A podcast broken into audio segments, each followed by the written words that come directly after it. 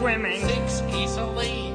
Five gold rings. Four calling birds. Three French hens. Two turtle doves. And a partridge in a pear tree. On the tenth day of Christmas, my true love gave to me ten lords a leaping, Nine ladies dancing. Eight maids a milking. Seven swans a swimming.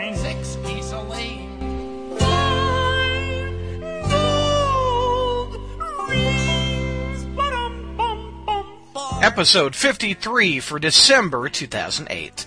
The Spider-Man Crawl Space podcast is sponsored by MailOrderComics.com. They're an online leader in comic subscriptions, and they make a great Christmas present. They offer discounts of 38 up to 75% off the cover price of new comics.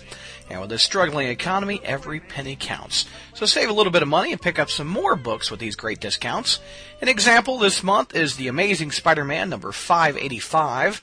The cover price is $2.99. Mail order has it for 50% off and is selling it for $1.49. So check them out at mailordercomics.com and tell them the Crawlspace sent you. Welcome back, webheads, to our Christmas show. We've got a panel that's definitely been naughty, but hopefully this year Spider Santa will overlook that. Let's get right to it. We've got Spider Girl, who's a reviewer on the site and also an administrator on our message board. Welcome back, SG. Thank you, and I'm happy to announce that I was the winner of the first annual lawnmower race, half mile lawnmower race. So, If I've got to go that far, I've got to, I usually drive. But congratulations. awesome. And we have uh, Kevin Cushing, the writer of the Spider-Man Crawlspace webcomic and administrator on the board. Welcome, Kev. Hello, everybody. Thank you very much. Good to be back, and good to have the whole cast here again. I know it's been September. We just found out that since we've had all five of us together, and another key to the puzzle of the show is Jr. from SpideyKicksButt.com. Jr. Welcome. Christmas. Bah humbug. Portraying Spider Scrooge is J.R. Fettinger. There you go. and Spidey Dude from SpideyDude.com. He's also a reviewer of the soon to be canceled, I'm sad to say, Amazing Spider Girl title. and he's broadcasting from Irving, Texas in a hotel waiting for a football game. So how's the hotel internet? Uh, it sucks. Yeah, it sucks. That's why we have you on your cell phone. exactly. Well, actually, no. We can blame we can blame the the crappy laptop that I've had for two years that I've asked Santa for, but you know I don't know if I'm going to get One of my favorite podcasting moments is when we uh, tried to call JR in his hotel room. That was, I think. Oh no, I was thinking of that when I when I, when we walked in. I was thinking, well, at least we're not calling on the uh, hotel room hotel room line. JR, You would've I got thought- like, hello. JR, I thought that front desk lady was going to kill me that one time. well, they're they're they're paid for their they're paid to be pleasant. So uh, I'm sure she was pleasant with you. JR just didn't get a mint on his pillow. That was it. Anyway, gang, uh, as we said, it's Christmas time, so we're going to have some Christmas topics, but we always like to get the, uh, the reviews out of the way, what we thought of the latest Spider, Amazing Spider-Man issue out. Uh, in the last month, we've had Amazing Spider-Man 576, which wraps up the, uh, the Hammerhead two-parter from Joe Kelly. We've also got, uh, 577, which is a Punisher team-up, and 578 is, uh, Mark Waid's first issue. So let's uh, tackle them in order. 576. Uh, we had some a lot of negative reviews, I thought, on the uh, first part of that issue. And who should we talk to first? What do you think, Kevin? What do you think? 576. What's your Well, uh, think? I think it wasn't as bad as part one just by virtue of the fact that the stinky homeless lady wasn't in it and there were no cybernetic hamsters or anything of that kind. Wow. Um, it, it didn't make me want to throw up in my mask like part one did. Yeah. But it still wasn't good. I mean, it was the same story. If you read part one, you pretty much read part two. Um, there weren't any new ideas going on here. It it was the you know Hammerhead trying to kill a crap load of kids and bring together all the gangs under Mister Negative, which this kind of story's been told so many times. And as I mentioned last month, they're kind of screwed because the exact same plot is going on in the Robin comic over at DC, and it's better. So it, it it wasn't something that was so offensively bad that I wanted to stop reading comics like part one, but it still was people not. took exception to that comment too on the message. Yeah. board. Well, Yeah, somebody told me that I was too harsh on the first one, but Yeah. you know, the honest truth is that first page of part one made the thought run through my mind, maybe I should just quit reading comics. So if I can't tell you the honest thoughts that the issues give me, then I may as well not review them. I'm sorry.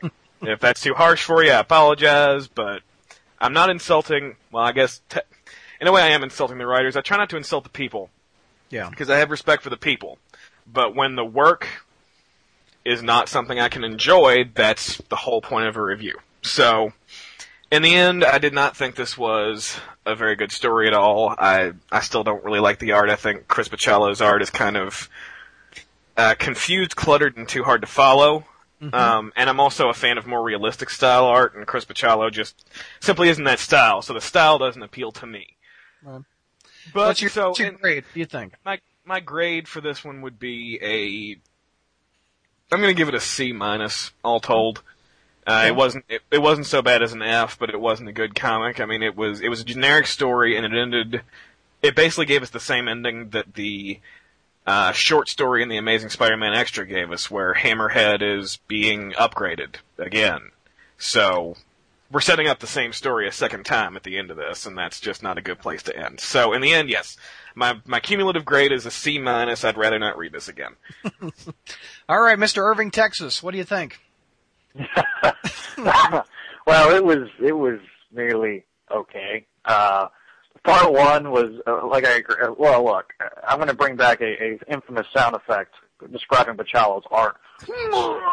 okay, so you know, I mean, it was bad. I mean, it was beyond bad. You know, when was like when we were describing uh, the artists that were going to be in the so-called brain trust artist division, um, Machado was not high on my list. Again, he didn't do anything that ever impressed me, and he still didn't do anything that ever impressed me. It was it was so painful to look at, and it was so painful. I couldn't follow any of the story. It was it was very, it was too much, and, and his art is just terrible. Um, I feel bad because this was Joe Kelly's first story, and he got paired with a terrible artist. So his first impre- the first impressions of us aren't very good. Uh, I mean, he.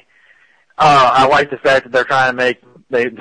It's kind of hard. I'm sorry. It's kind of hard to make Hammerhead a badass.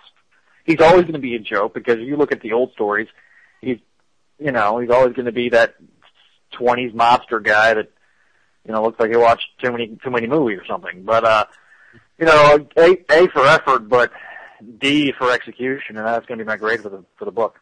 He's uh, Tony Soprano with a steel plate. Basically. There you go. All right, uh, Jer, what'd you think? Okay, I'm a little confused. Uh, is Hammer just does he just have adamantium skull or does he have an adamantium skeleton? I think he's got a skeleton now. I think he, this is Hammerhead oh. 2.0. Okay, because I was wondering how Spidey was able to break hip at the end if he's got an adamantium skeleton. Oh, It's like he it seemed like Hammerhead went down way too easy considering the the thumping that he gave Spidey in the first part. yeah. But uh, beyond that, I mean, I have to agree with the sentiments on the art. The art was just so bad; it just it, it was distracting. You couldn't enjoy the story for the art, and I don't understand why everybody's got this mad scientist hair. I mean, it's it's all, everybody's got spiky hair, and uh, it, it looks like they just all woke up. You know, so I don't really, I don't really. I- really don't. I mean, Peter Parker looks partic- I mean, looks particularly bad. I mean, when you look at when you look at Peter, I mean, he just he doesn't look like Peter Parker at all. I mean, I'm not sure what he looks like. He's got this huge nose, this spiky hair. You know, I'm, I'm trying to think. Uh, uh, there's got to be some comedian or something that he looks like, but uh, he doesn't look like Peter Parker. Um, the is fairly ordinary. I mean, I didn't think it was bad, uh, but I didn't think it was was good either because it's this it. it the fact that Hammerhead is trying to reunite or unite the gangs under Mr. Negative just reminds us how the Mr. Negative plot hasn't been going anywhere for more than a year now, Yeah. or for about a year now. So I mean, it, it just uh, you know he, he's just for somebody who's supposed to be a, a new badass character, Mr. Negative is still just kind of hanging. Uh, hanging in the rafters, and we're not going anywhere on this story. Plus, uh, as, as has been before, this this is nothing new. I mean, this story of you know some badass trying to unite the gangs has been told before. So all in all, it was very, uh, very, very ordinary story. Um, very unmemorable. Um, I, I expected a little bit more from Mr. Kelly, considering that I really liked uh, one of his uh, he on one of his stints on Web Slinger several years ago. But uh, oh, I give the story a C, and I'd have to give the art a D minus, uh, only because uh, my favorite. Uh, for the F category is still Humberto Ramos, so uh, so that, that's that's pretty well my assessment of uh, of this issue. JR, we didn't hear from you last month, but what did you think of that opening scene from the previous month? Uh, I didn't where- get it. I, Yeah, I didn't. I didn't it. either.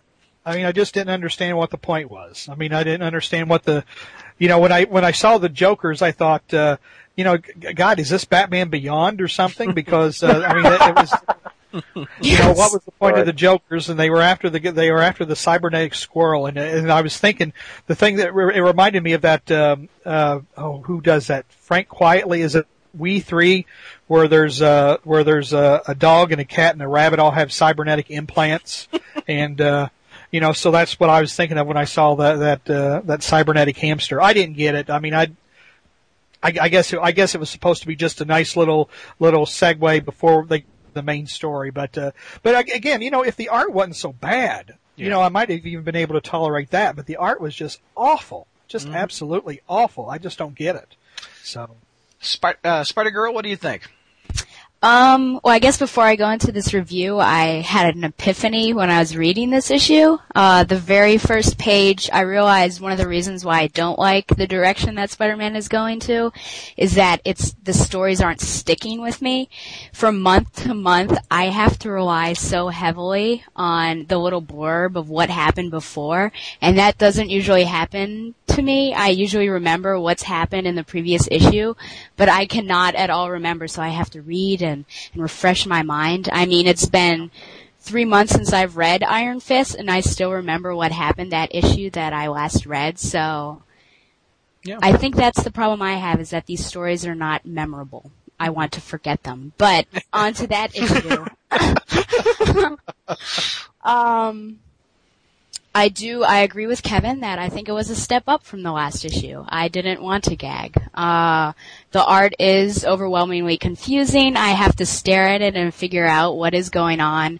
And I think the writing, I think sometimes they're trying too hard to find the voice of Spider-Man. They have these little blurbs and then a little translation of what Spider-Man is saying.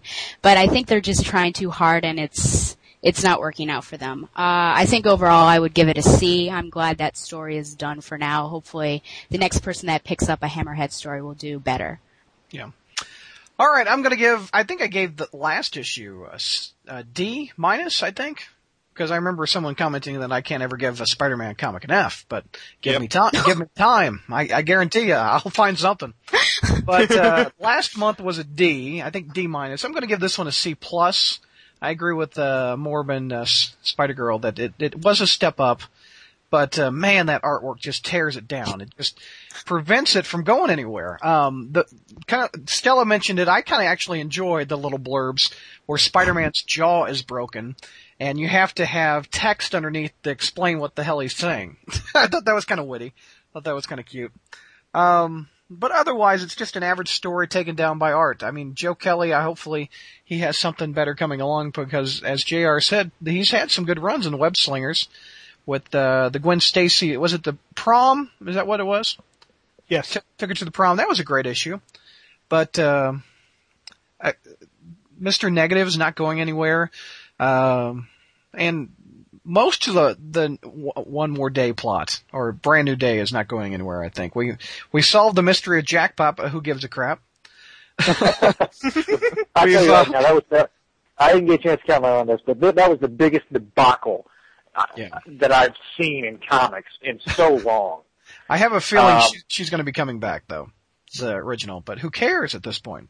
Hmm Yeah, who, who gives a damn? Because Yeah. nobody. Uh, that was. Oh, I don't even want to go there. No, So- we'll, we'll review that some other time. for for my opinion, I think I'm going to give this one a C, C barely a C plus because I thought the the witty him, with the broken jaw, him smashing his jaw, and I also liked the fact at the end they set up uh, the little reporter girl asking uh, Peter Parker out on a date. I thought that was kind of cute, and I, I I forget what the name of that character is, but she's kind of spunky. So, Jer, what was her name? Yeah. Anybody remember her name? uh, Nora Winters, I think. There you go, Nora Winters. There you go. I think that's kind of cute. Uh, she asked him out. And again, the spiky hair, the, the Peter Parker is not recognizable. I agree with you, JR. That, but I never uh, attributed it to mad scientist hair. I like that quote. That's very good. All right, we're going to my favorite writer, Zeb Wells, is uh, writing uh, Amazing Spider-Man 577 with uh, the Punisher, and we'll do ladies first this time. Spider Girl, what do you think of 577? Okay, this is gonna sound weird, and I don't know if anyone's gonna allow this, but I liked the writing, but I didn't like the story. So I don't know if um, that makes sense at all. I thought it was a decent issue. I didn't really. I just didn't like the story. I guess I thought um, Wells had a good Punisher voice. It seemed like it really flowed well, and the art I thought had a good vintage feel. I enjoyed the art. It was a step up from uh, Bachalo, so I think that's why I liked it. I would give it a B. Okay. Um, yeah. Cool. There was also a backup story in this one. Uh, it's called a Bookie Minute Mystery, where the, the bookie goes to J. Jonah Jameson's house and uh, says that he found the uh, the spider tracer. Evidently, something about that. it was really short, written by uh, Joe Kelly again. Uh, what did you think of that one? Um, I think I liked that the least, and it just you were you were surprised at that. I don't know, and I don't know. It just seemed weird, like it was pushed in there in the middle, and then it just separated that story. So it was this first half, and then this random bit, and then another part. Um, I guess it was cute, you know, if I had to force myself to say it. I still wonder where J. Jonah Jameson got some pectoral definition when he left it up his shirt. Going to the gym, but apparently, I don't know. But I, Jameson's packing, huh? Yeah, he's got muscles. wow. What would you give that one? uh, separately, I guess, uh, uh, a B minus. Okay. All right, uh, Kev, what do you think? There's basically two issues in this one book. You got Marvel team up meets, I guess, progressing plot. I don't know. Well, uh, to describe this issue, I will quote The Departed, Oh, great. and Oh, great. since there's since there's Latin involved, Spider Girl will correct me if it's mispronounced um, or misremembered. Actually, Alec Baldwin says there's an old saying in Latin, "Qui bono," who benefits, and Matt Damon's response is, "Qui gives a shit." and that's how I feel about this issue in general. Um, what was Nice. the point? Why did I just read this? It's it feels like Zeb Wells wanted to write a Punisher issue, yeah. but he's the writer on Amazing Spider-Man, so he had to write a Punisher issue in Amazing Spider-Man. But that's that's not blatantly bad on its face. People do that sometimes with team ups, but this was such an incredibly generic Punisher story. It's like maybe this was a Marvel Adventures tale to introduce people to the Punisher who have never heard of him. But if you have ever in your life read a Punisher story, you have read this issue before. There's just no real point here. It doesn't advance anything. It doesn't progress anything.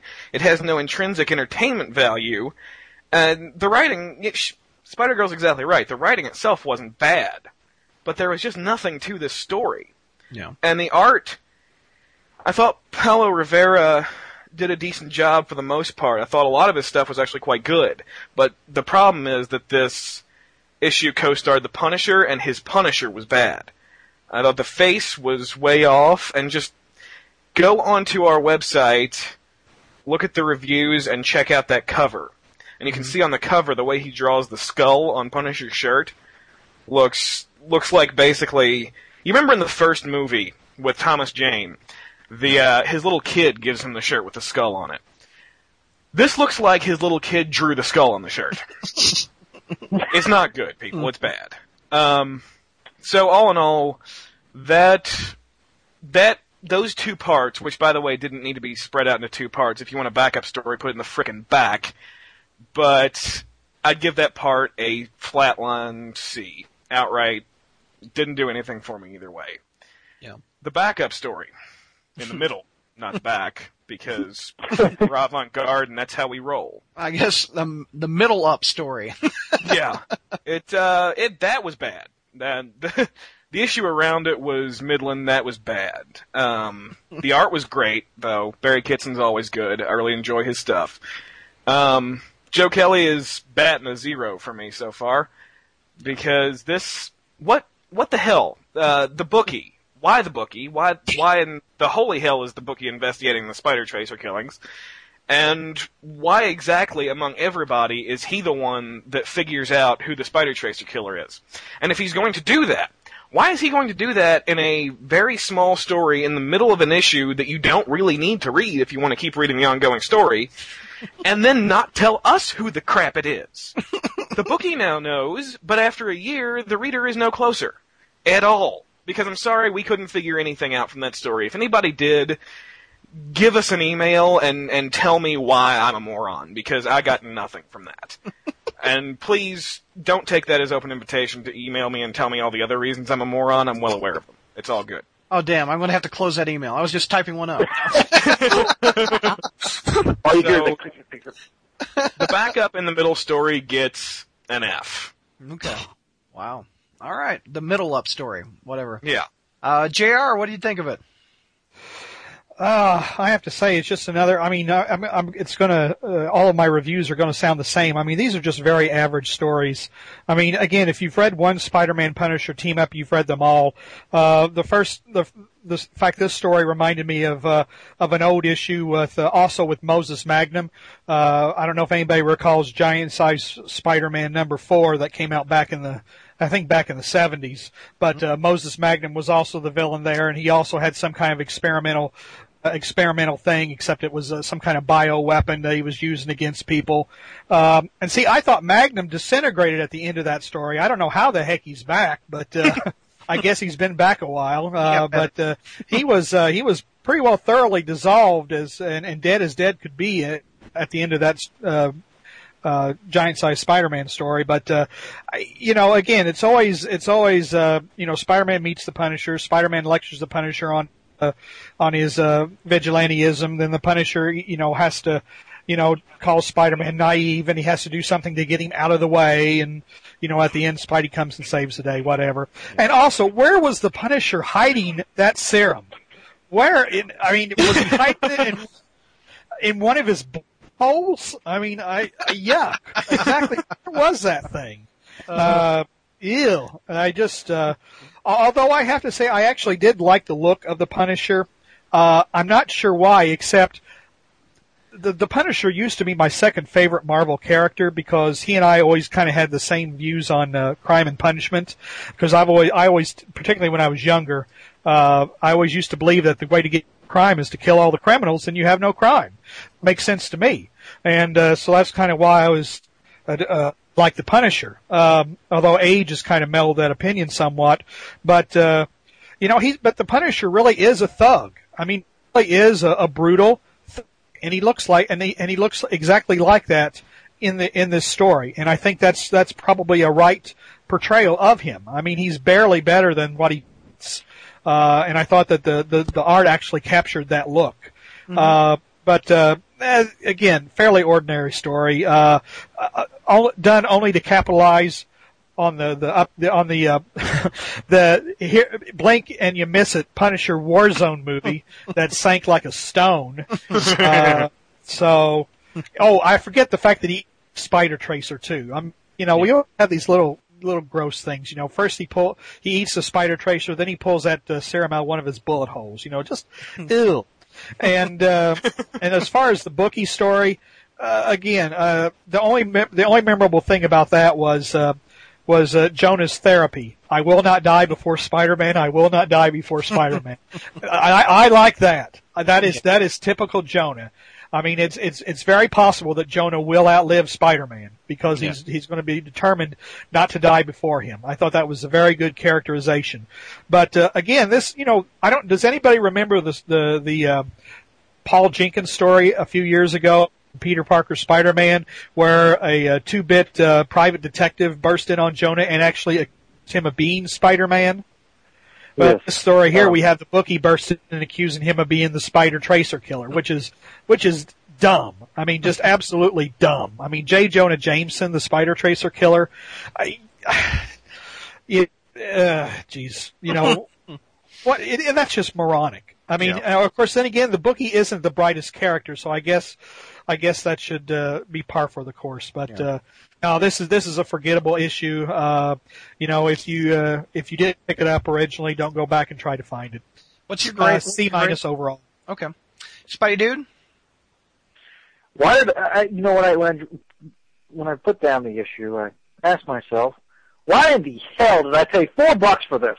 that is my question. Why in the hell did I pay four dollars for a story that I could have picked up from the '90s with, you know, maybe even the my, my favorite Spider-Man, Ben Reilly, and it would have been the same damn thing. And you know what? I'm gonna I'm gonna quote Saturday Night Live Oh gosh. because because I'm reminded of of the Celebrity Jeopardy edition where Will Ferrell is Alex Trebek and he asks the gentleman that's playing Sean Connery, yes, um, where did you get that pen? And he said, well, I bet you if you would have pushed me, you would have found it because it was in my butt. That was the only place the serum could possibly be. That's just me. I, I, I know.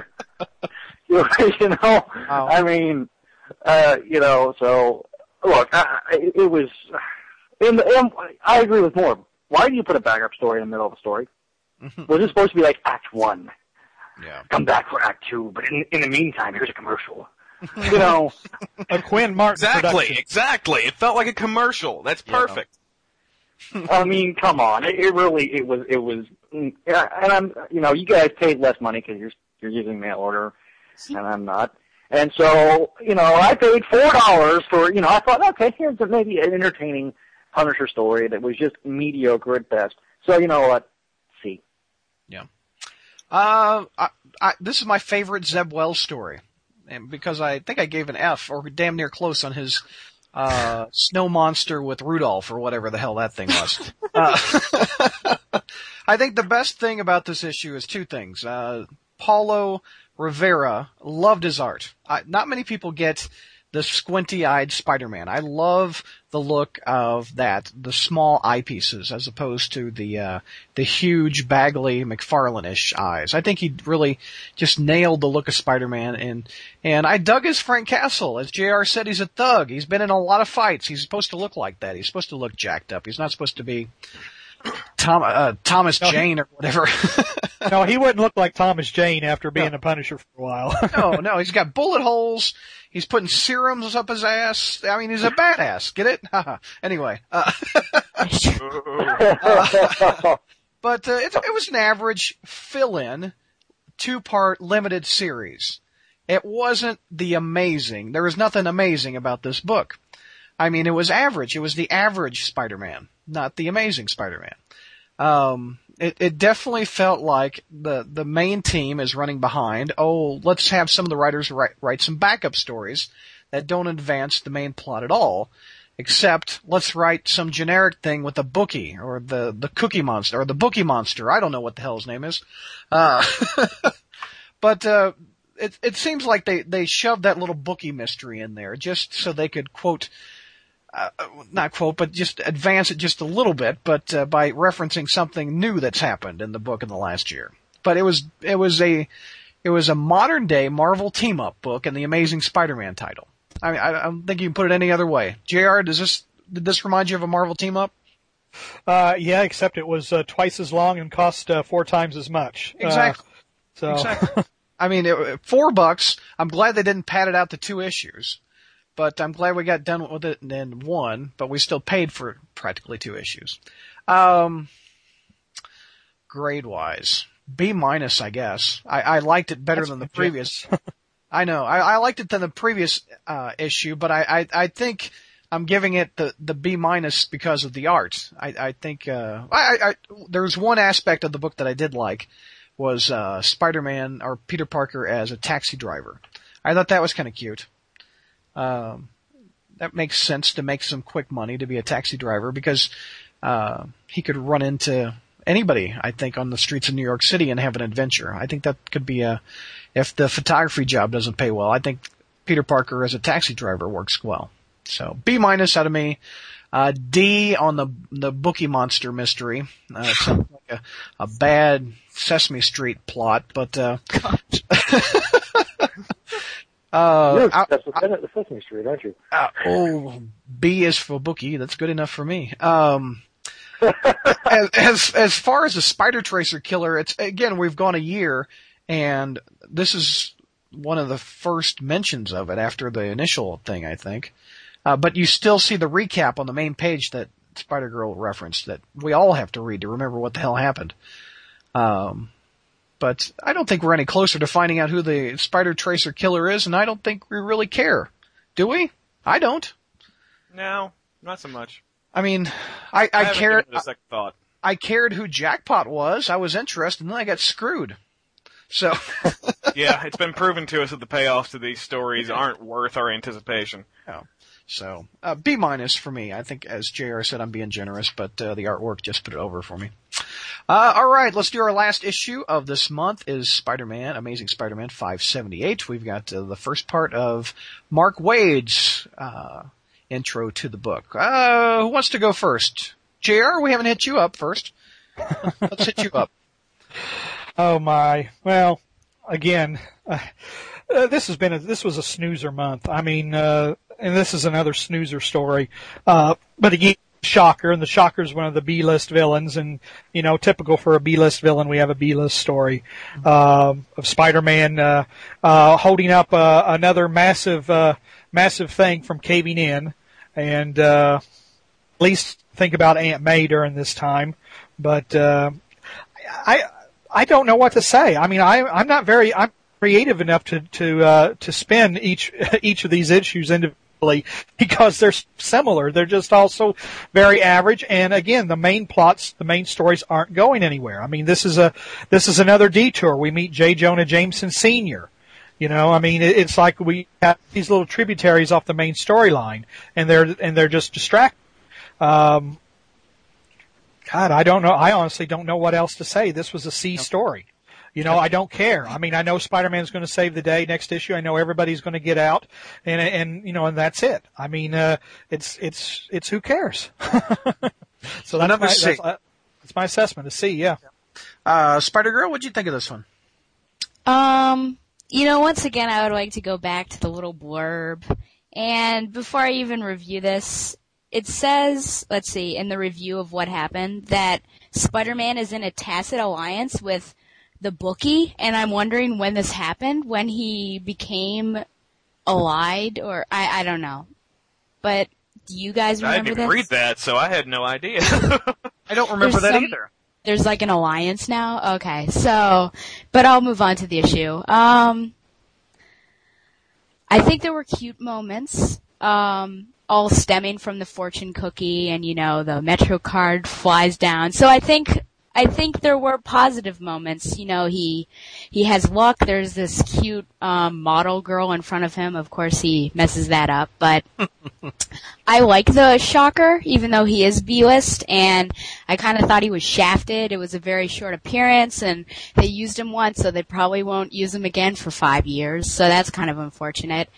Um, but I think the main point of the story was really to reveal in the end that J. Jonah Jameson Sr. has all of a sudden come into ASM. So I think that was the main point, and really everything else was fluff. And so I do wonder, you know, what was the point of this issue? And I guess that's what it was. Uh, I would give it a B minus, I think. I like Marcos Martin, so I think he brings up the grade for me, but B minus.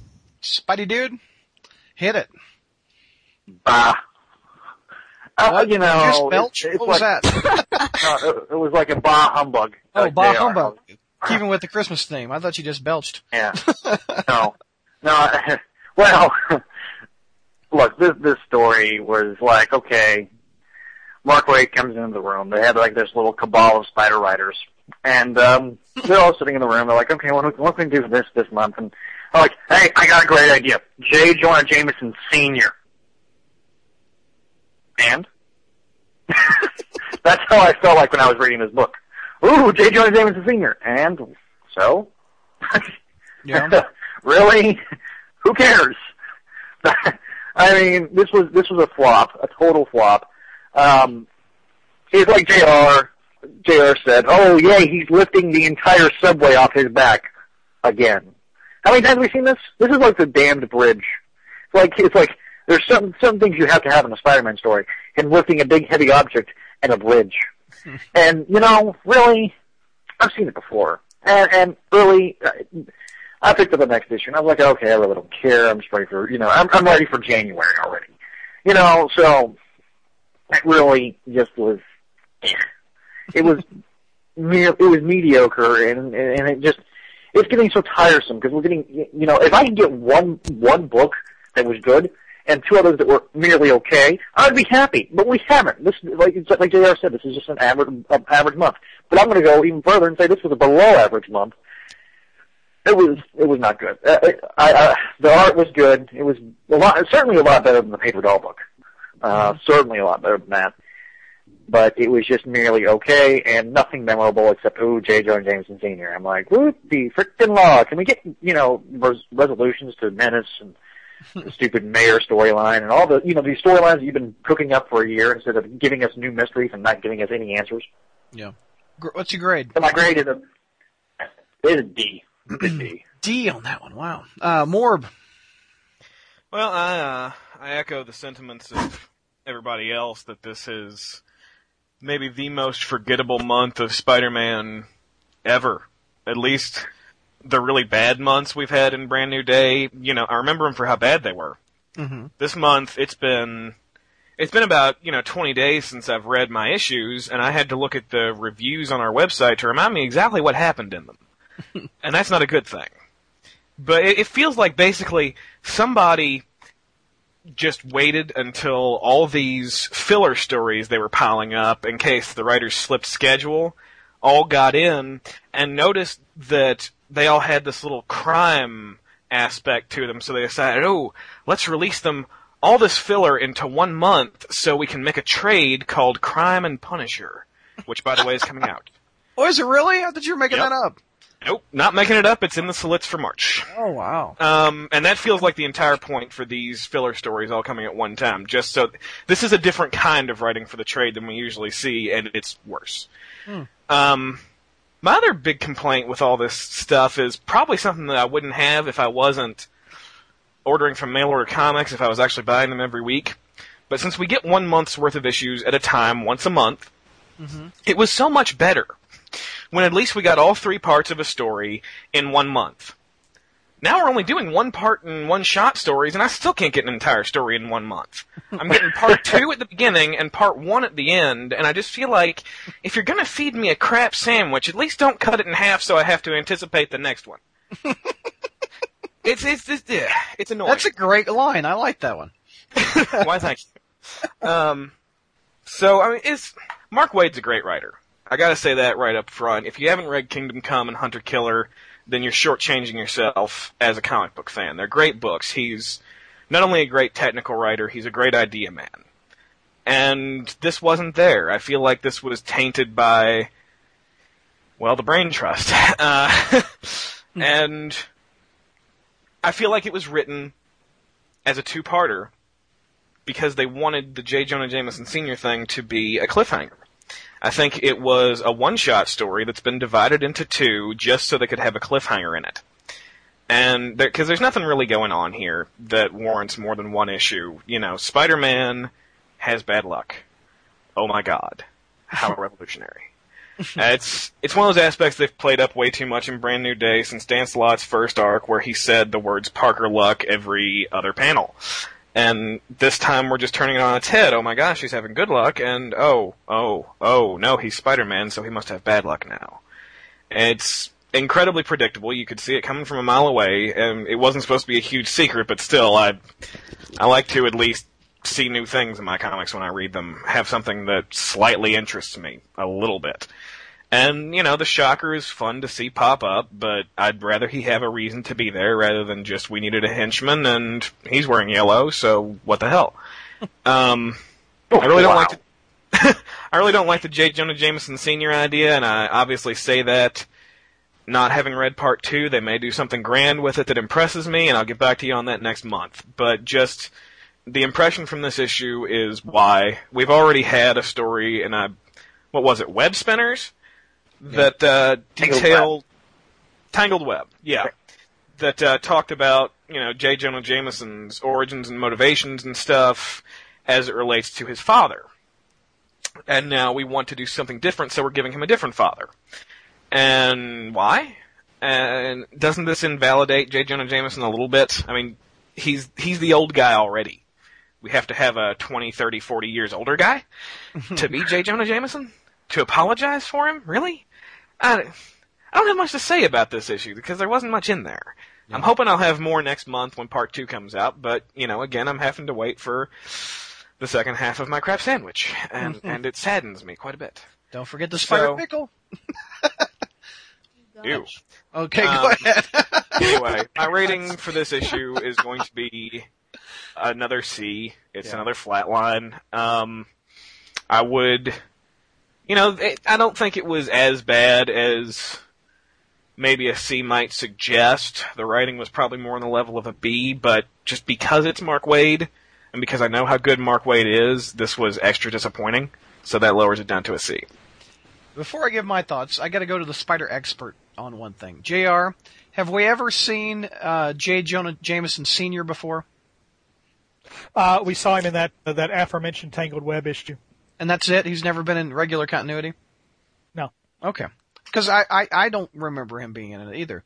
Well, Uh, you know, I, I have to I have to step back. I, I I have to. There was a there was a story. I'm trying to remember. There's been there was a story with uh, the chameleon where we looked where we looked at J. Jonah Jameson's background. Uh, but maybe that was just his reporter, his old reporter days. Maybe that didn't go back to his old man. I, I, I think that the Tangled Web story is the only one that we've seen, his father. But, uh, I'll, uh, I'll rely on our, our panelists to tell me if I'm wrong. But I think I- it's the only one. Uh, yeah, I, I don't remember it either. I, I, I don't even remember that Tangled Web you guys are talking about that one. I think it does have J. Jameson's face on the cover with like the spider belt light shining on him or something. Right, like that's that. it. That, that it? Okay. I, I don't remember that issue that well besides the cover. but uh, I'm going to defer with all, everybody. I'm going A minus on this issue. Mainly because I liked it more than any uh, issue I've read in a while. I liked the artwork. Marcos Martin is awesome. Uh, reminds me of Ditko. Uh, a modern day Ditko. Um, I think Mark Waid is funny. He, I- as uh, Morb said, he's one of his favorite writers. He's also one of my favorite writers. Hell, I even liked his Ka-Zar stuff in the '90s. Nobody was buying that. I was digging it. but um, I just like this issue. I li- I like the opening where he's in the rain. He's got got uh, the bad luck with the uh, the ticket shows up in his hand. I think that was awesome. Um, I, I laughed out loud with um, a naked model on a subway train needs a photographer, and it just so happens that the train wrecks. and he doesn't even know what to do with them, with the girl. I thought that was hilarious. I, I thought that was really cute. And sure, we've all seen Spider-Man lifting up the heavy junk uh, to rescue people for Mary Jane, but uh, not Mary Jane, but Aunt May. But you know what? I mean, it's not as overplayed as that the bridge that Gwen Stacy fell off of. I, I don't think we've used the heavy, heavy lifting so much as the bridge reference over and over. I don't know. I'd like to well- take an actual count on that and compare them. Yeah, it, it would be a good good study. But uh, the the cliffhanger was awesome. I, I, as I said earlier, I don't ever remember J. Jonah Jameson Sr. The guy's got to be what in his eighties. Uh, At least. I always thought Jonah was in his late 50s, early 60s. So, Right. Yeah. got to be in his 80s. But I, it's just a new character that we haven't ever seen talked about or mentioned, but he's obviously a person that impacted one of our favorite supporting characters. And we've never, we don't have any history for him. So I'm just interested in seeing who this guy is and what's his deal. Is he going to be, uh, get, help Jonah recover from the heart attack, etc. And anytime you include Jameson in a Spider-Man story, senior or junior, I'm all for it because I think in the last decade he's been underplayed and he's essential to Spider-Man. A minus out of me. There we go. That was that was pretty. Uh, well, go ahead, Jer. I'm sorry. Yeah, I was about to say, can I interject something? I mean, Yeah. if if this J. Jonah Jameson Senior plot was going to go somewhere, I might agree with you. But how do we Yeah. know that it's not going to be dropped again? you know, like all the others, and, and not resolved for you know, and not revisited for like several months at a time. That's true. I mean, that that's the thing. I mean, it's like here we have yet another subplot, and uh, and uh, I've already read the ne- the next issue. I mean, and uh, there's no indication that we're gonna we're gonna get much more information than we've already got about him. So. are, you, are you talking about the Roger Stern one? 580? Uh, uh, no, not that one. Uh, the conclusion to this to 579.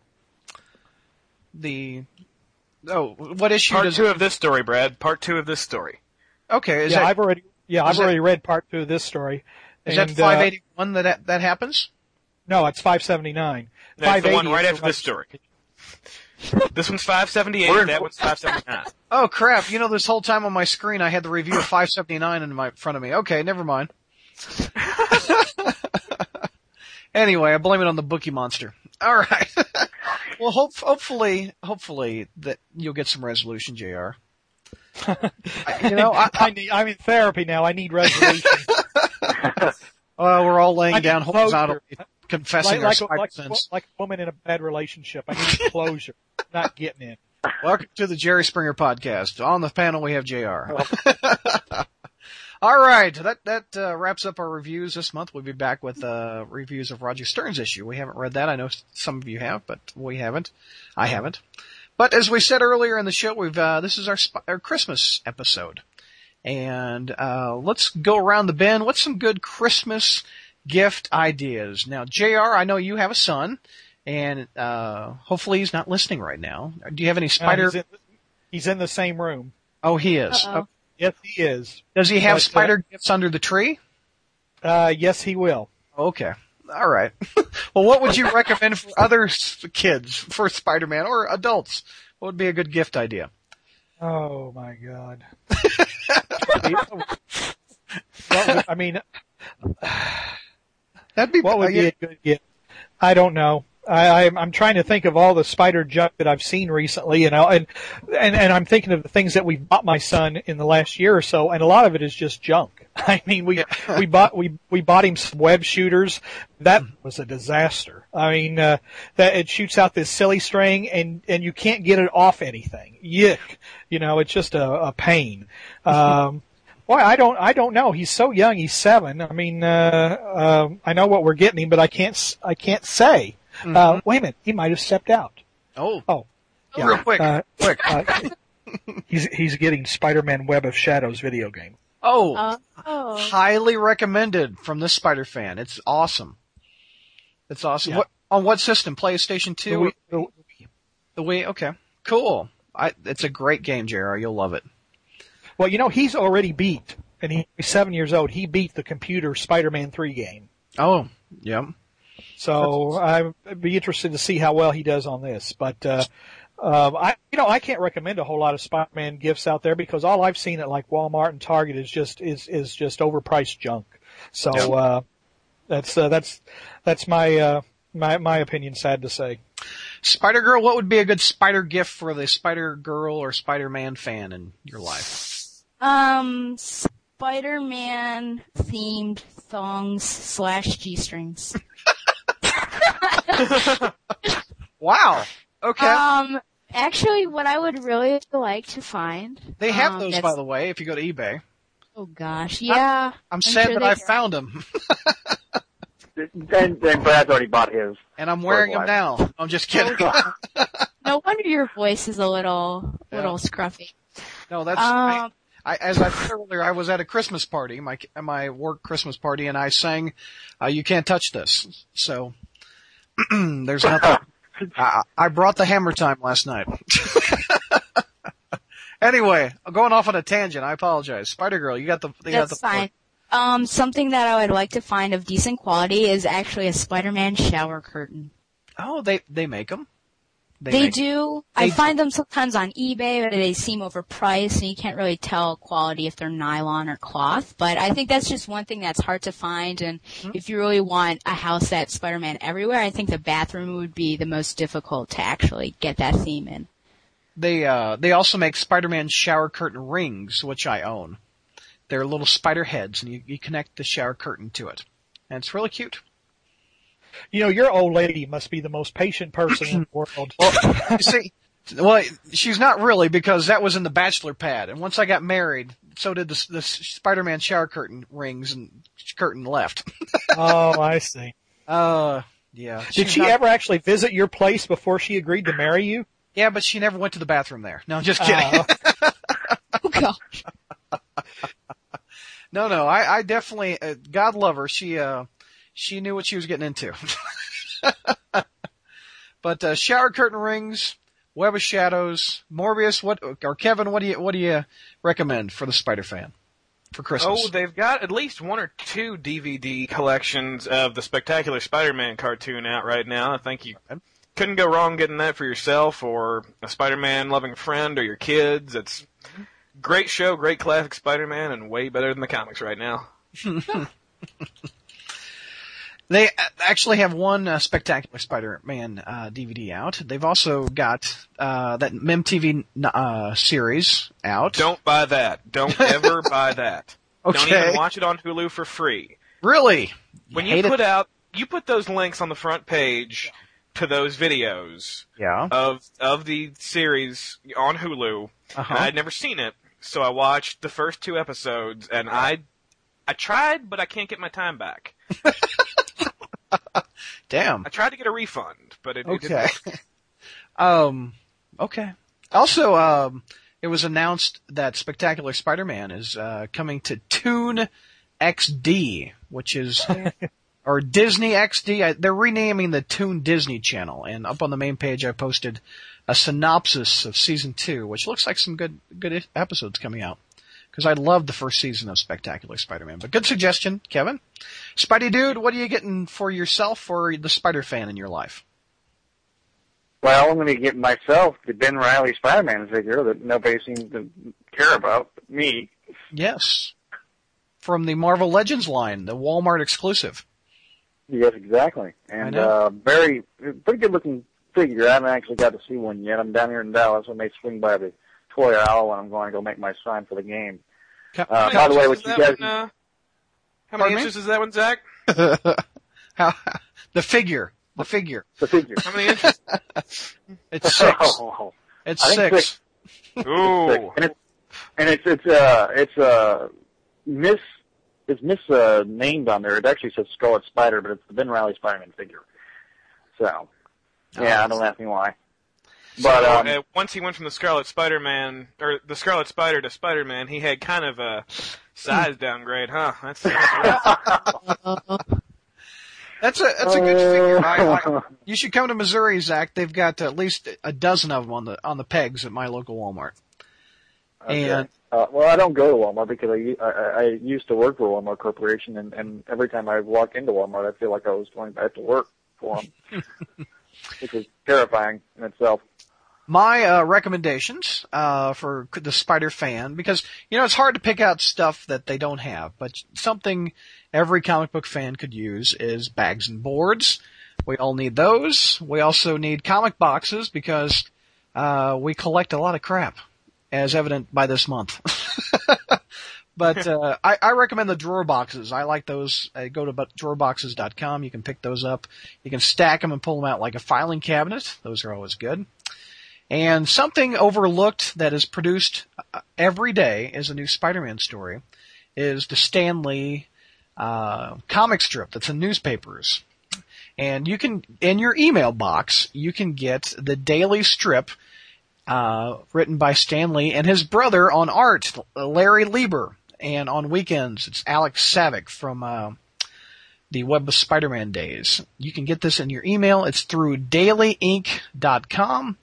Also, kingsfeatures.com has uh, about a month old in color strip of Spider-Man. I, I think that would be, I, I forget how much a subscription is for a year. I think it's like 20 bucks for a year. You get 365 co- daily comics. Good, good value, I think. If you like, uh, newspaper strips, if you like that strip, it's been being published since I think 1977. Yeah, 1977. Also, along the same lines of what uh, Zach recommended, over at Target, they have uh, an exclusive uh, Spider-Man figure in the black suit. together. If you buy six of the figures, you can build, build Rulk, the Red Hulk. Uh, but the the Black Spider-Man looks exactly like he did recently in the Back in Black. So check that one out. And that's my thoughts, recommendations for Christmas gifts. And let's see, next topic, Crawl Space number three is out. We published that. Um, it's uh, Kevin Cushing's webcomic. And Kevin, give us a little discussion. What what, happened in the issue? Well, this uh, issue was titled Spider-Man Black Part One. It's the beginning of my first full arc. It's going to be a six-part arc. And in this particular issue, we had uh, several little things going on. We got we got to see Killshot again for the last time. Um, in his cell, he was paid a visit by the Faceless Man. This is the first time we've seen him. In issue one, Killshot said some guy without a face hired him to kill Aunt May, and this would be that guy. Uh, and he quickly took care of Killshot, so Killshot's story is over. Uh, but we follow the Faceless Man, find out that even he doesn't know who he is. He has no face and no memory. But he's working for a man. All we know about him is that he's wearing a black Spider-Man suit. He calls himself the Black Spider. And he promises that he knows the Faceless Man's identity, and if he does his job well, he'll tell him what that is. And in the end of the issue, we find that their next piece of the plan is to blow up the Daily Bugle, and that's up to the Faceless Man to handle himself. Also in this issue, we got uh, Norman Osborn, who died in the second issue. Uh, his will was read, and he left Oscorp to Peter Parker, which is one of the big surprises of the issue. Uh, we checked in with Harry real quick to find out that he is going to France to try to track down Gabe Stacy, presumably, probably not to do nice things to him. And we had a little double date with uh, Peter and Mary Jane out with Flash and Carly, which was one of my favorite pieces of the issue. Uh, I just like playing with those characters; they're a lot of fun. So, yeah, and I think the response has been pretty good. I'm unfortunately, I apologize, I'm a little late getting number two up or part two up, but uh, been working on a professional pitch for the past month, and it's taken up a lot of my time. So my deadline slipped a little bit, but I'm going to try to get that up before December, the end of December. And you're pitching a comic to Image Comics. I am. Um, well, we're we're going to pitch it to several Yeah. places because Image is one of those things that they say basically you have a better chance of being eaten by a lottery-winning giant squid who then gets struck by lightning twice Wow. than you have of being published by Image Comics on a cold pitch. That's a cold the pitch. Ah, they're the big ones, so they're the ones Yeah. we're really focusing on right now. But we're gonna public, we're gonna pitch to several people. It's something we've been Sweet. working on for quite a long time, and I'm lucky enough to work with an artist who is absolutely amazing. I I love the uh the, him go uh, Harry Osborn going after uh what was his name again? What's that? The Goblin son. Um, Gabriel. Gabriel. I, I I can't believe they haven't touched on that in the regular books in, in so long. I know the the fact that Harry has a half brother and half sister, and they haven't even mentioned it is kind of amazing to me. Because even if you don't want to mention sins past, there's there's just a lot of character potential to have there, and surely he knows about it, and he would have something to say. And, yeah, exactly. And with Norman and, and Harry being in the same room, you would. Mm-hmm. oh, oh, how about your brother and sister? Oh, you slept with my girlfriend. My girlfriend's. Anyway, I just just, just can't believe they have. up. I just can't believe they they they passed over that. And I love the him in charge of Oscorp. I mean, I I didn't see that coming. I think that'll be a as long as it doesn't play out for too long. I still like him as the photographer for the Bugle, but Well, Uh, I- I'm not gonna. I don't think it's spoiling too much to say that this is not the new ongoing status quo for as long as I write this book. This is a story, not a not a status quo change. he's not going to be Peter Trump. He's going to.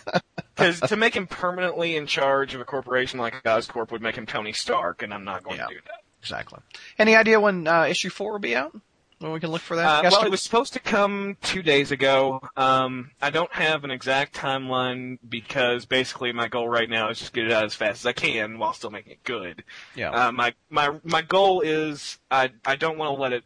I don't want to let the new year arrive before this issue is out. I want to still have it in the month it was supposed to be out. So I'm going to try to make sure it's here before the end of December. And you've been getting a lot of hits on it, a lot of discussion online. Uh, CBR's chimed in on it. Uh, oh, the, yes, they have. Yes, they have. uh, the thread's very popular, so I, I, I think you're getting well received, sir.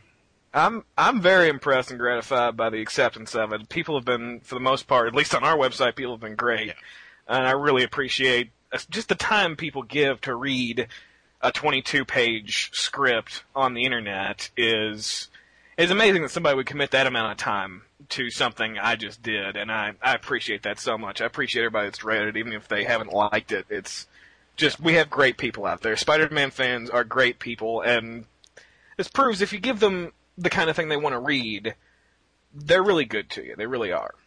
And Spidey Dude, I think you've read it, haven't you? Have you read issue three, or are you behind? Hello. and he's. I was There you are. Are you there? I think he's making a sign. Can you hear me now? There you are. Can you hear me now? Okay. Yep, Sorry, my phone was charging. Your phone was charging. Now, Spidey Dude, I I, think I, you've read Crawl Space three, haven't you? I have. I Okay, have. what's your uh, thoughts, sir? Crawlspace for- It was enjoyable. Uh, Give was it a grade. Let's rate this some bitch. No, I'm just kidding. Uh, No, seriously, give it a grade. No, no, I, I think it was an epic failure. No, no I'm just kidding. I'm just kidding.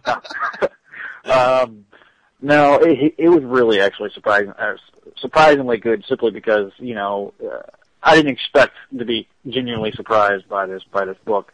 Uh, I was surprised by the first two issues. I thought, oh, he can't do anything possible. It was surprising the third time, but sure enough, uh, making him head of Oscorp was a stroke of genius. yeah. I wish I would have thought of it myself. Too. Anyway, you, um, but uh, really a good story. And I tell you right now, Scooter, I, I love. Uh, don't get me wrong, I love Ted, but Scooter's cover was just made of Lynn, as a that. certain call-in post, call-in poster on the message board would say.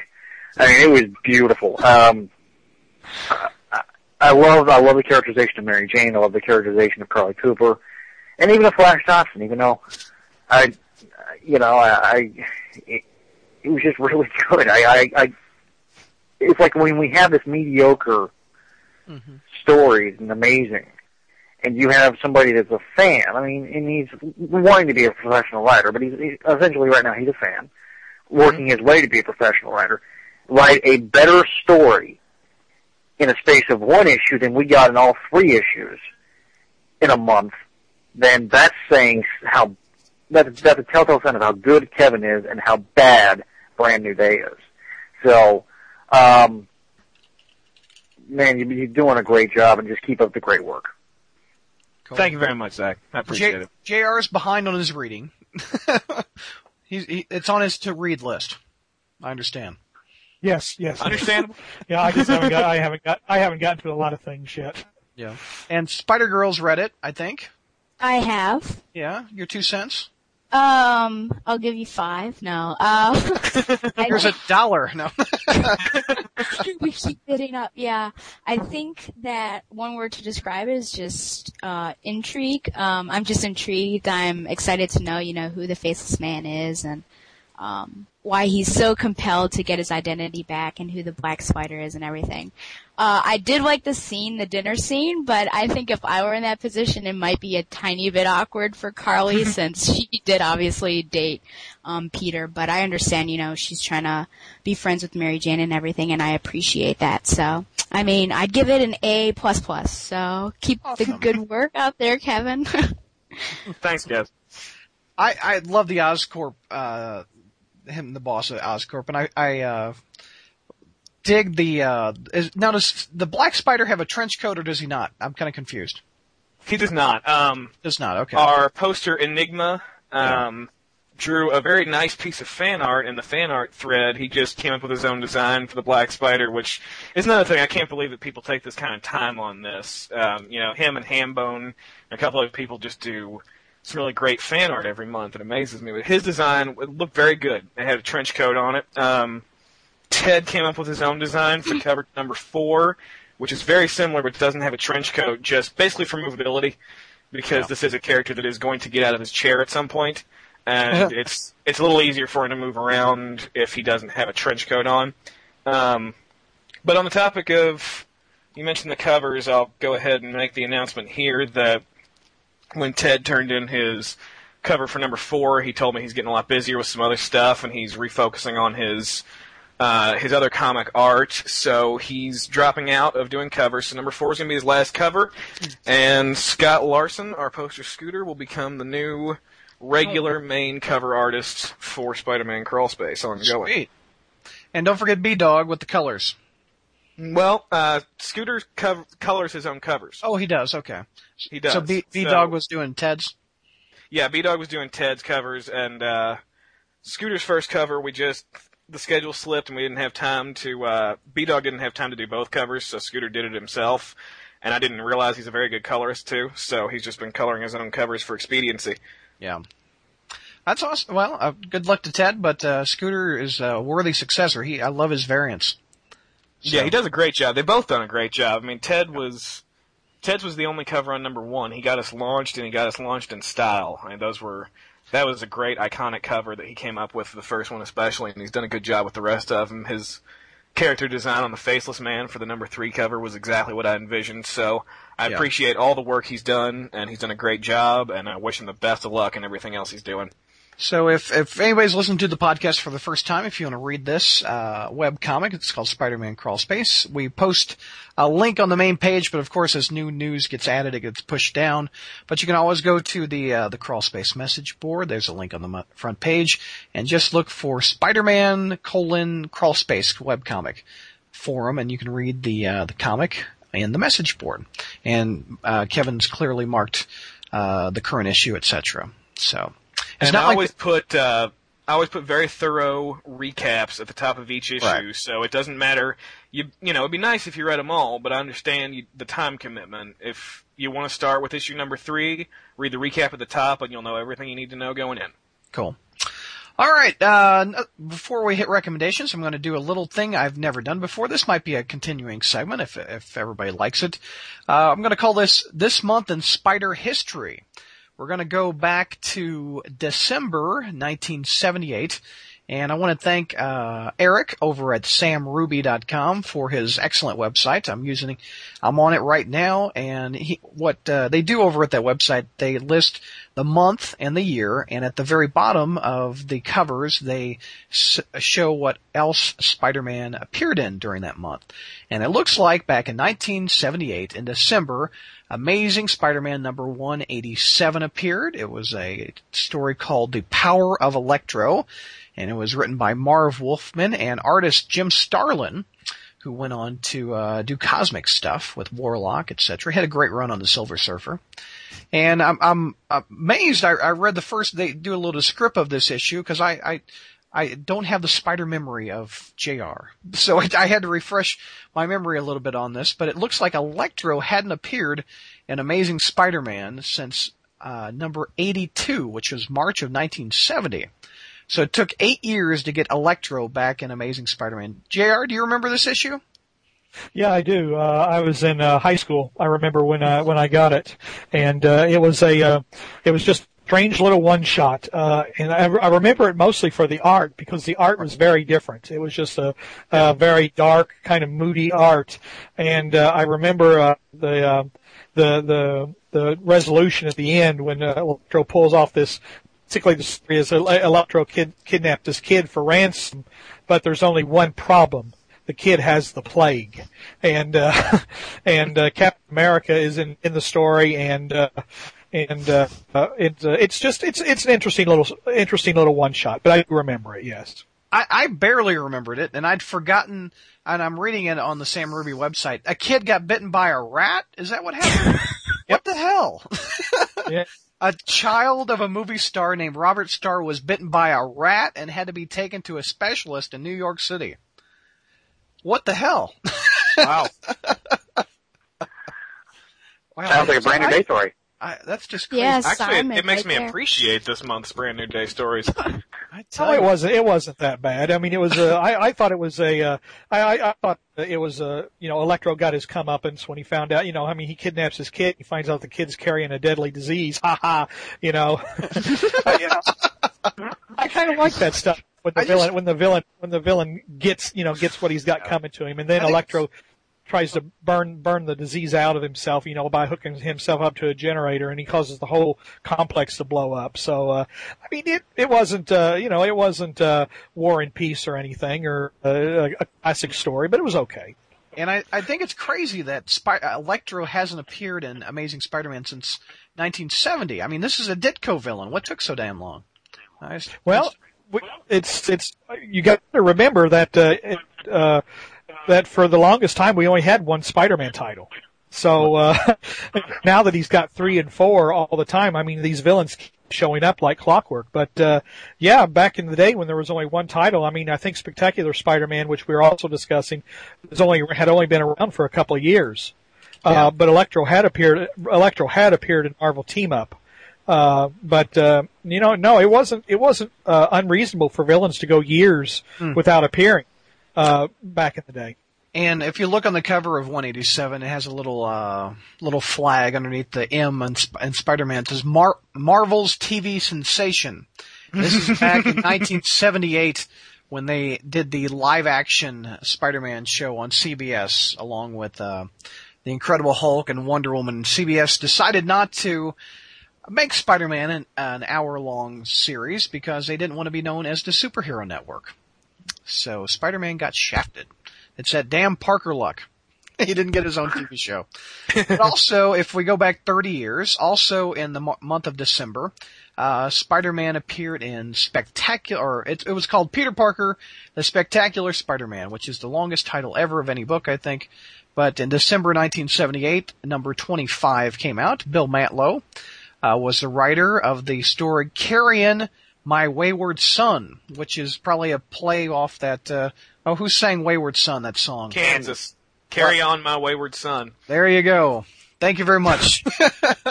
carry on, my, I, okay, I'm, no more carry on for me. I'm done. Uh, artist Jim Stick with the Mooney, pussy. uh, stick with the Pussycat Dolls. Don't stop in mid-sentence there. I didn't stop. Oh, dear. Good lord, that was the best line all night. Um, parents of the Carrion, the Masked Marauder, and the first appearance of the Tri-Man. Who the hell is the? T-R-I dash M-A-N. JR, you're, I'm going again. I don't remember this one.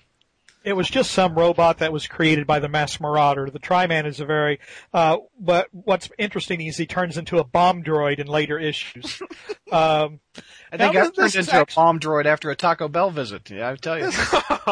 Now, This is actually the first part of a very good uh, six-part story. Um, in fact, uh, in fact, uh, in a couple of issues, Frank Miller actually does a couple of uh, the uh, Peter Parkers uh, before he became famous on Daredevil. But uh, but this was the first issue. This was the first time that Carrion appeared, and he appear he appears genuinely spooky. I mean, in fact, he almost looks like uh, Norman Osborn come back from the dead, which apparently was Bill Mantlo's first choice for Carrion's identity. Yeah. Uh, but uh, but it's it's a very it's, it's the beginning of a very good story, uh, a very classic story. Spider-Man eventually loses sight and goes blind for a couple issues, and has to rely on Daredevil to help him out. And uh, and then once they fix the Masked Marauder subplot, then they go into the Carrion story, and that's when it's revealed that it's the clone, uh, the, the the desiccated clone of uh, Professor Miles Warren. So uh, this was the um, you know this was just part one of that story, uh, but it but it, it was it was a pretty good story. I've got it on my top ten actually of all time. So Oh, th- this story leading up to the the Yeah. Frank Miller one. the whole ca- the whole story arc I, I've got as one of my top one of my favorites. Very Yeah. nice. And he also appeared in uh, a third issue this month. Uh, Marvel Team Up number 76, December 1978. Uh, the, looks like there's two chapters of it. Uh, written by Chris Claremont and artist Howard Chaykin, both currently working at Marvel. The cover is by John Byrne. And it looks like, uh, Not working in Marvel. not working at Marvel. Uh, Spider-Man's teaming up with Doctor Strange. And we've got uh, guest stars including Clea, Ms. Marvel, and Wong. You are Wong. Also the villains Silver Dagger and Marie Laveau. Um, I just like saying that. I think she's French. You I- just uh, I- pronounced at least two of those names very well, bruh. Why, thank you. I didn't want, I didn't want to be Wong. Um, so sorry. Um, and JR, we talked earlier, you don't remember this one and I don't remember this one. No, because I was not buying Marvel Team Up at the time. I had stopped. I've, I've got it in my back issue. I found it in the back issue bin. Actually, in the last couple of years, I've gone back and uh, picked up some old Marvel Team Ups, but uh, I don't remember this one. Uh, so um, no, I draw I draw a complete blank on it. Oh man. Well, that was all that Spider-Man appeared in in uh, 30 years ago, and this has been the Spider month in history. You guys like the segment? I I kind of like it. Yeah. I think you need to have theme music. Be like, this month in Spider history. I'm good. Uh, Oh, that would be hilarious. Come on. I would, I'll, I'll record it for you. How about that? okay. Do what you got. And do the echoing. As long as we have the pussy uh, cat, cat Oh dolls in the in the theme song. All right, uh, recommendations time. Let's wrap this mother up with a big bow and put it under a tree. Uh, Kevin, what do you recommend this month, my friend? Well, for uh, those of you that order from mail order comics, this uh, I'm making a recommendation on a comic coming out in February, so you can put it in this month's order, or you can just go buy it in February. Uh, the winner of Shadowline's Create a Superheroine contest for writers that I actually entered last year and lost is coming out. It's a three-part miniseries called Incredible Journey coming out in February, and just from reading the slits for it, I don't feel bitter about losing this contest at all because Mr. Tom Arguello kicked my ass.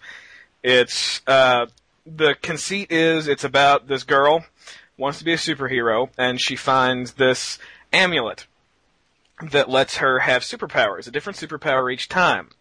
But then she finds out that what it's doing is stealing powers from the other superheroes of the world, and they're st- they're stolen permanently. She gets to use them once, and the superhero is permanently depowered. And so it's kind of a conflict. If she really wants to do this, she thinks she can do some good, but she's stealing other heroes' powers. And I read the slit for the March issue, number two, and there's a plot with a. Apparently, there was there's some sort of counterbalance to this. There's a sort of demon or something that comes out of it too that she has to stop, and there's also somebody that's supposed to be a protector of it, warning her and trying to stop her. Uh, it sounds like a really interesting plot. It's only three issues, and if you pick this one up, basically you're sending a message to the industry that we do want you to bring in new writers. Something like this is worth it. This contest was to bring in a new writer. It was the first of its kind. And if the book does well, that sends a message. And I'd really like it to send that message because I'm somebody that wants to break in. So to me, buying this book, not only is it a good story, but you're helping all of us struggling, aspiring comic book writers that want to break into the industry by telling them it's a good idea. Uh, and the the art is fantastic. They were going to have a different artist on it, but he dropped out. So the editor in chief of Shadowline, who is a veteran in the industry, Jim Valentino, stepped in to do the art himself, and it looks fantastic from the covers. So I'd highly recommend you pick that book up. Love Valentino. He did. I read Star. Uh, was it Starhawk? No, it wasn't Darkhawk. It was Starhawk from Image, and he also did uh, Guardians of the Galaxy back in the '90s. So, Yeah. yeah, good stuff. Yeah, just looking at the cover for the first one, he's doing a fantastic job, and he's being inked by Jimmie Robinson, who does Shadowline's Bomb Queen, and looks like his inks are doing great. Oh. And the cover for the second What's the second name of that issue- book? Shit along the bomb screen. What? What? What? What Bomb did you say? Queen. Shadowline's. Oh, Bomb- Shadowline. Good lord, I thought you said shit along the bomb screen. I'm like, what? Sorry. I just totally screwed up. What? Station.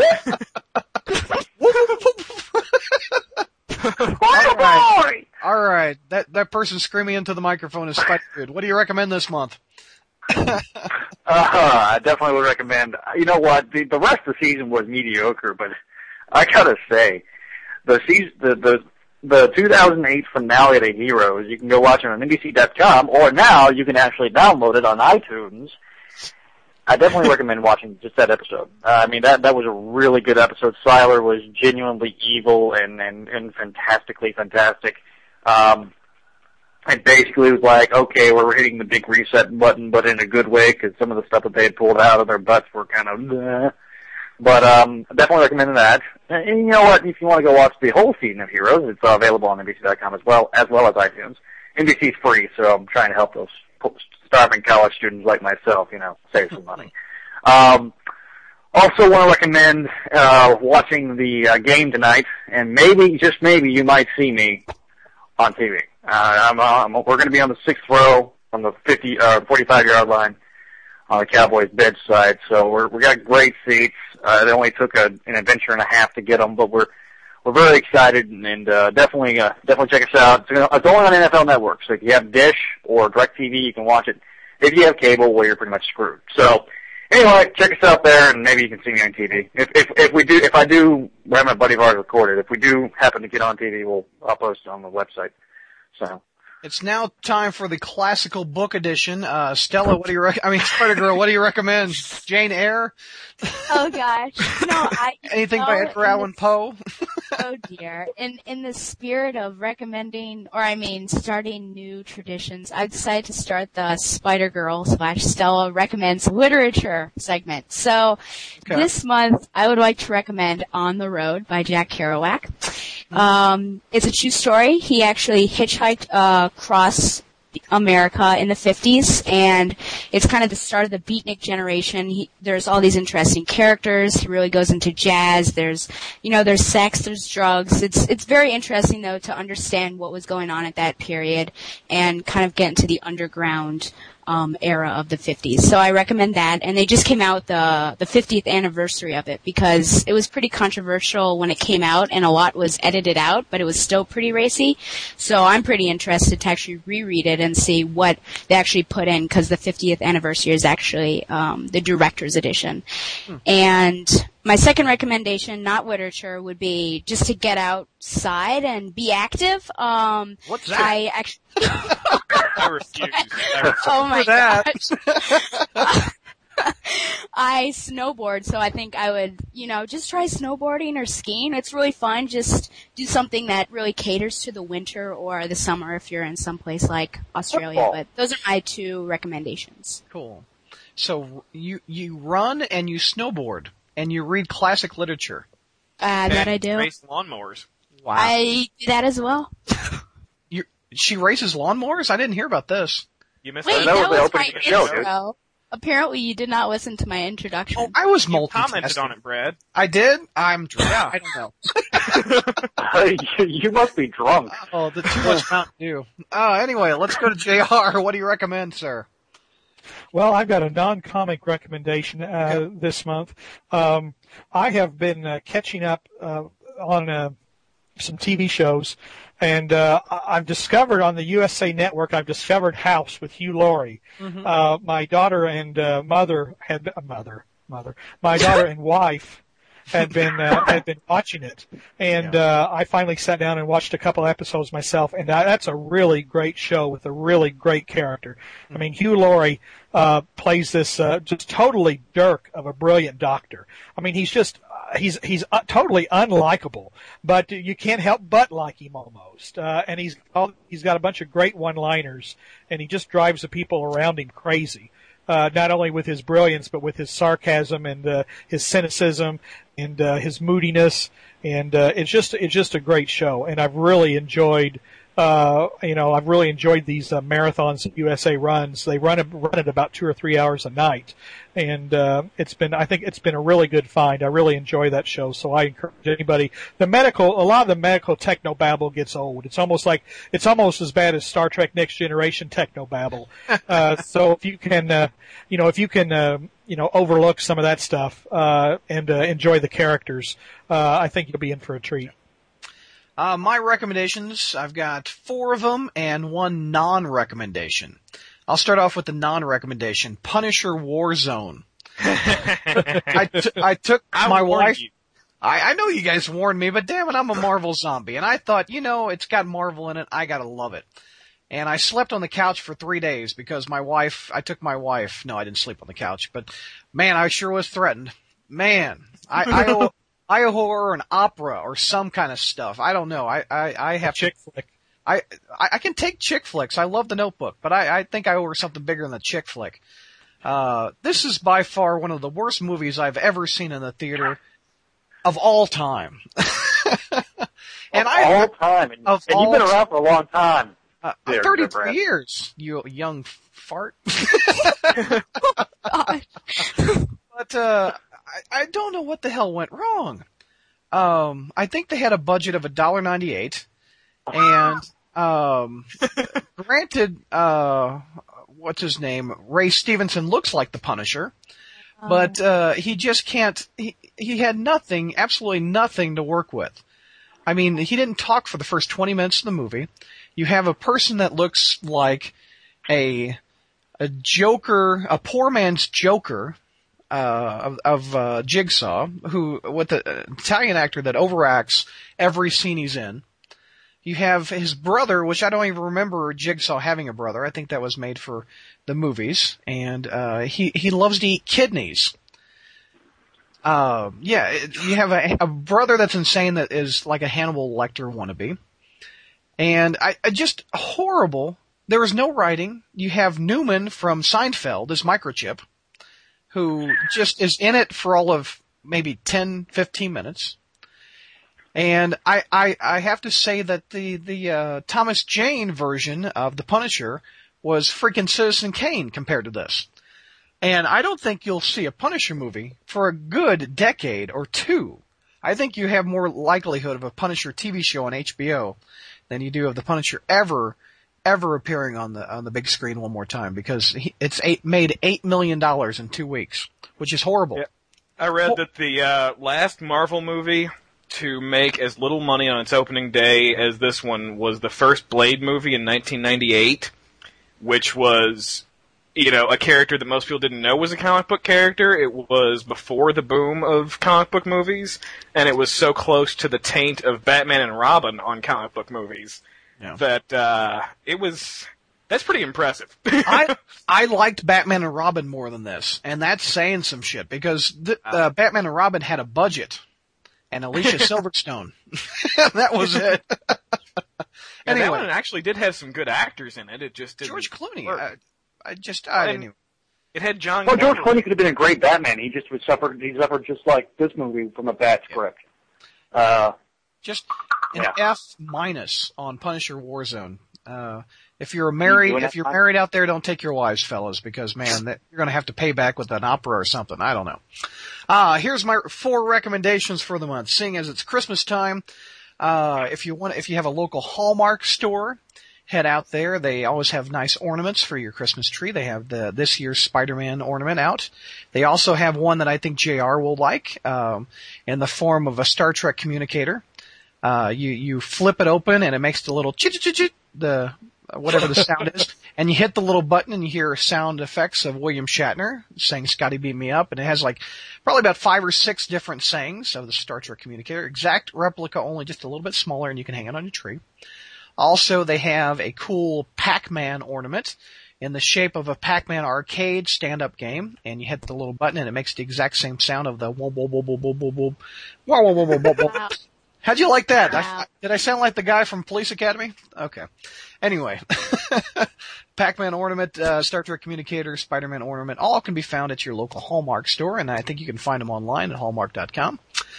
Also, if you need a stocking stuffer for your little one or the Spider-Man fan in your life, uh, Marvel has put out the latest in the superhero squad figures. They're uh, little bitty figures that uh, look great on your desk at work or your office or whatever, and little kids like to play with them too. They, I just picked up the Spider-Man Electro two pack and the Spider-Man Century two pack, and they look really good. But, uh, Also, only put them on your desk in public display if you're already married like Brad, because they send that message that says, "Don't ever sleep with me." Gosh. evidently, Morb had some bad experiences in the bank. Uh, yeah, me too. Uh, and Spidey Dude did too. The other recommendation is a hardcover book. It seems around Christmas time they always release these Marvel hardcover books, and I'm a sucker for them. Uh, I, I uh, thumbed through this, as JR likes to call, I burn stealed it. I put it on my wish list for Christmas. Hopefully I get this, but it's called The Marvel Chronicle. It's written by Tom DeFalco, Peter Sanderson, and uh, Tom Brevoort were the authors on this book, and it's a year by year history. It's a coffee table book, year by year, year by year history of Marvel, going back all the way to the 30s, I think, up until the modern times. It's got some great looking pictures in it. What's neat is it comes in a little case, and you pull the book out of the case, and the book is shaped as like an M. which is kind of weird. But it, it, yeah, it- it's really, it's really. I've seen this, Brad, and it's a really, Yeah. really, really neat little thing. And it starts from 38 right. with the original Marvel comics hmm up through 2008. Yeah, it's just a neat book. I'm looking at it on Amazon. It's thirty-one dollars. Uh, well recommended.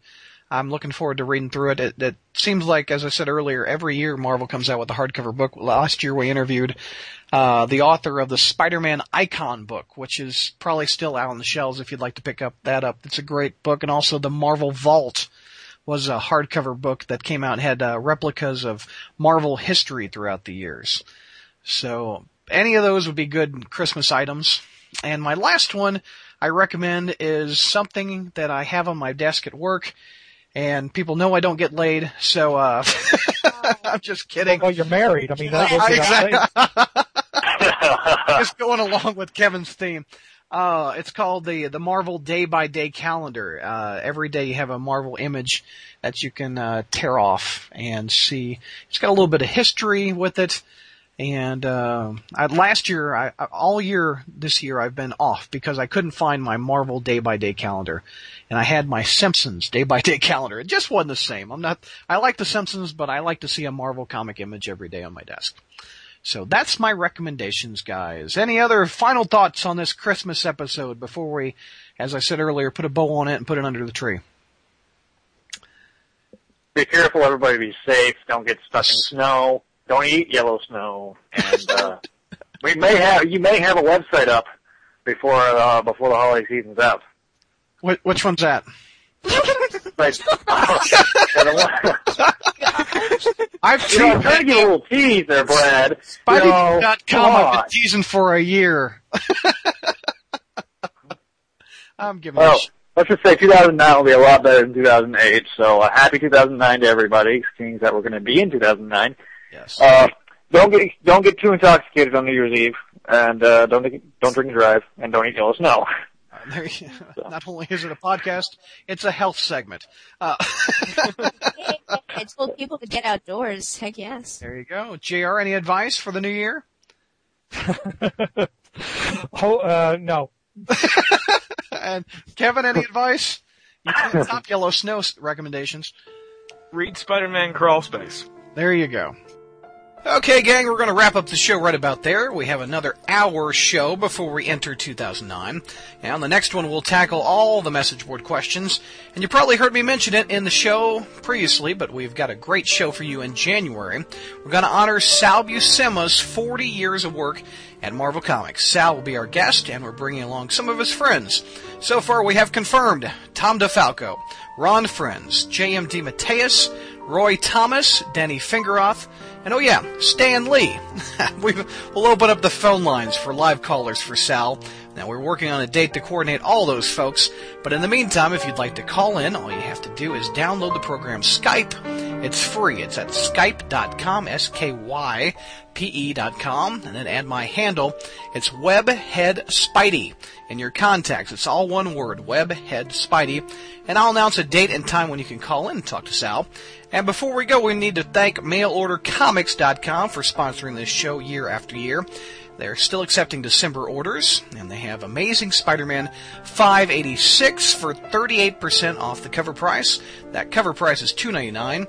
Mail order has it for $1.85. So check them out at mailordercomics.com and tell them the Crawlspace sent you. We'll be back for our second show of December in just a few days. I'm Brad Douglas, your host and webmaster of the SpiderManCrawlspace.com.